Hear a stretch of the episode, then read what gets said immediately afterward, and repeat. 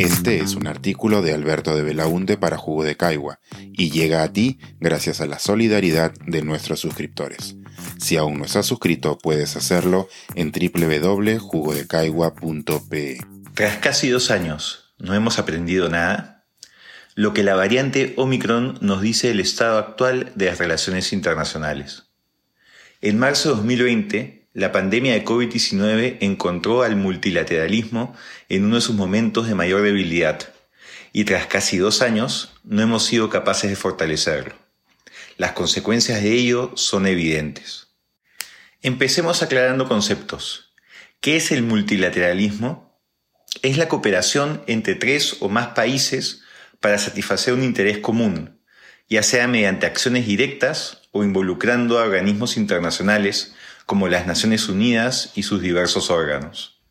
Por ejemplo, esta coordinación puede tener fines comerciales, como los tratados de libre comercio entre varios países, o puede buscar el respeto de los derechos humanos, como el Sistema Interamericano de Derechos Humanos del que somos parte. También puede ser para enfrentar un reto común, como la realización anual de la Conferencia de las Partes, COP, para enfrentar el cambio climático. El trabajo multilateral suele significar que los países limiten la toma de decisiones unilaterales en pos de acciones conjuntas para cumplir con los fines establecidos. El unilateralismo es el otro lado de la moneda. Hace referencia a las acciones independientes e individuales de cada Estado sin tomar en cuenta a los demás actores internacionales y sin realizar coordinaciones con ellos. Por ejemplo, Estamos frente a un acto unilateral cuando un país decide entrar en guerra con otro sin involucrar al Consejo de Seguridad de la ONU o a algún mecanismo internacional de prevención de conflictos. Quienes propugnan el unilateralismo suelen mirar con sospecha los espacios de integración y cooperación, a los cuales les achacan tener agendas y políticas que perjudican el desarrollo de sus países. Con estos conceptos más claros, volvamos a marzo del 2020, uno de los momentos de mayor debilidad del multilateralismo en las últimas décadas. Nos encontrábamos a finales del gobierno de Donald Trump, cuya administración mostró siempre un gran desprecio a nivel de retórica y de acciones concretas hacia los espacios de integración, los compromisos internacionales y todo lo que implicase políticas que promuevan el multilateralismo alejó a varios aliados históricos de Estados Unidos, retiró a su país del Acuerdo de París e intentó sacarlo de la, Organización Mundial de la Salud en medio de la pandemia. Al mismo tiempo, el Reino Unido culminaba el proceso de Brexit, su retiro de la Unión Europea, lo que significaba un duro golpe al que parecía ser el paradigma de integración para los países de una misma región. Mientras tanto, China y Rusia seguían su búsqueda de poder individual a costa de Estados Unidos y sus aliados para reconfigurar el mapa geopolítico y las reglas internacionales, en lo que los expertos llaman la era del Great Power Competition. Y, al margen de las grandes potencias, la pandemia llegó en medio del resurgimiento de nacionalismos populistas, de izquierda y de derecha, los cuales desprecian al multilateralismo. El populismo suele usarlo como chivo expiatorio para los males nacionales, como Bolsonaro en Brasil y López Obrador en México, para poner ejemplos cercanos. Es en este contexto internacional fragmentado, con unilateralismos fortalecidos, que los países debieron hacerle frente al más urgente reto común que ha vivido la humanidad en tiempos modernos, la pandemia del COVID-19. El resultado fue catastrófico. Lo vivimos primero con la adquisición de material médico para enfrentar la emergencia en nuestros hospitales.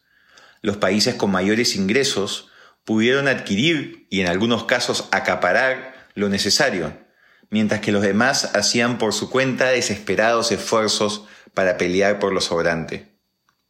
Luego ocurrió con la negociación, compra y distribución de vacunas, la cual demostró una gran desigualdad entre los países del hemisferio norte y los países del sur. En este asunto, las tres principales potencias actuaron con criterios alejados del bien común. Estados Unidos asumió que este era un tema comercial y empoderó a su sector privado en la negociación con los países, mientras que Rusia y China asumieron el tema como estados y trataron de ganar poder geopolítico.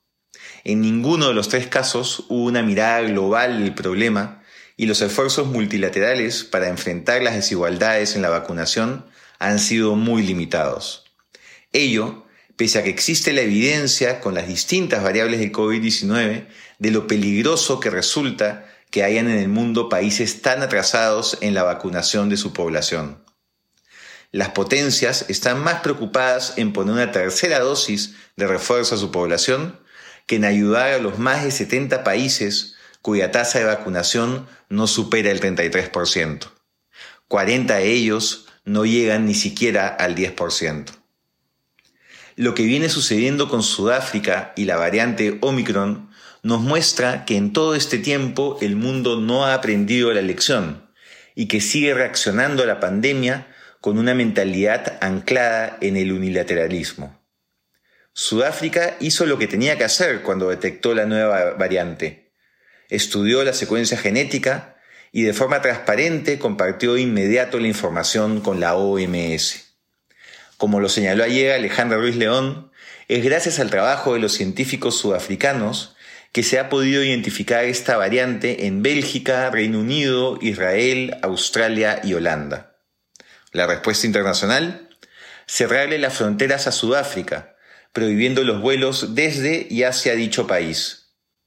La ironía es que muchos de los países que han tomado esta decisión tienen actualmente un porcentaje muchísimo mayor de casos de COVID-19 que el que tiene el país de Mandela. Sudáfrica cumplió con los protocolos de la OMS, pero la comunidad internacional ha decidido castigarla con una medida que afectará gravemente a su ya golpeada economía. Medida irracional además, pues no solo no existe evidencia de que se haya originado en dicho país, sino que a estas alturas Omicron ya debe de estar alrededor del mundo. El mensaje a los demás países es muy negativo. Si descubres una variante, quédate callado para evitar que te suceda lo mismo que a Sudáfrica. Nuevamente, la mirada individual prima sobre el necesario trabajo en equipo que se requiere para superar la pandemia. La aparición de nuevas variantes del COVID-19 nos debería hacer recordar que nadie está seguro hasta que todos estemos seguros. Solo una decidida apuesta por el multilateralismo ofrecerá las herramientas para actuar conforme a esa máxima. No hay sálvese quien pueda que funcione frente a esta crisis. ¿Cuánto tiempo más nos tomará aprender la lección? Este es un artículo de Alberto de Belaunte para Jugo de Caigua y llega a ti gracias a la solidaridad de nuestros suscriptores. Si aún no has suscrito, puedes hacerlo en www.jugodecaigua.pe.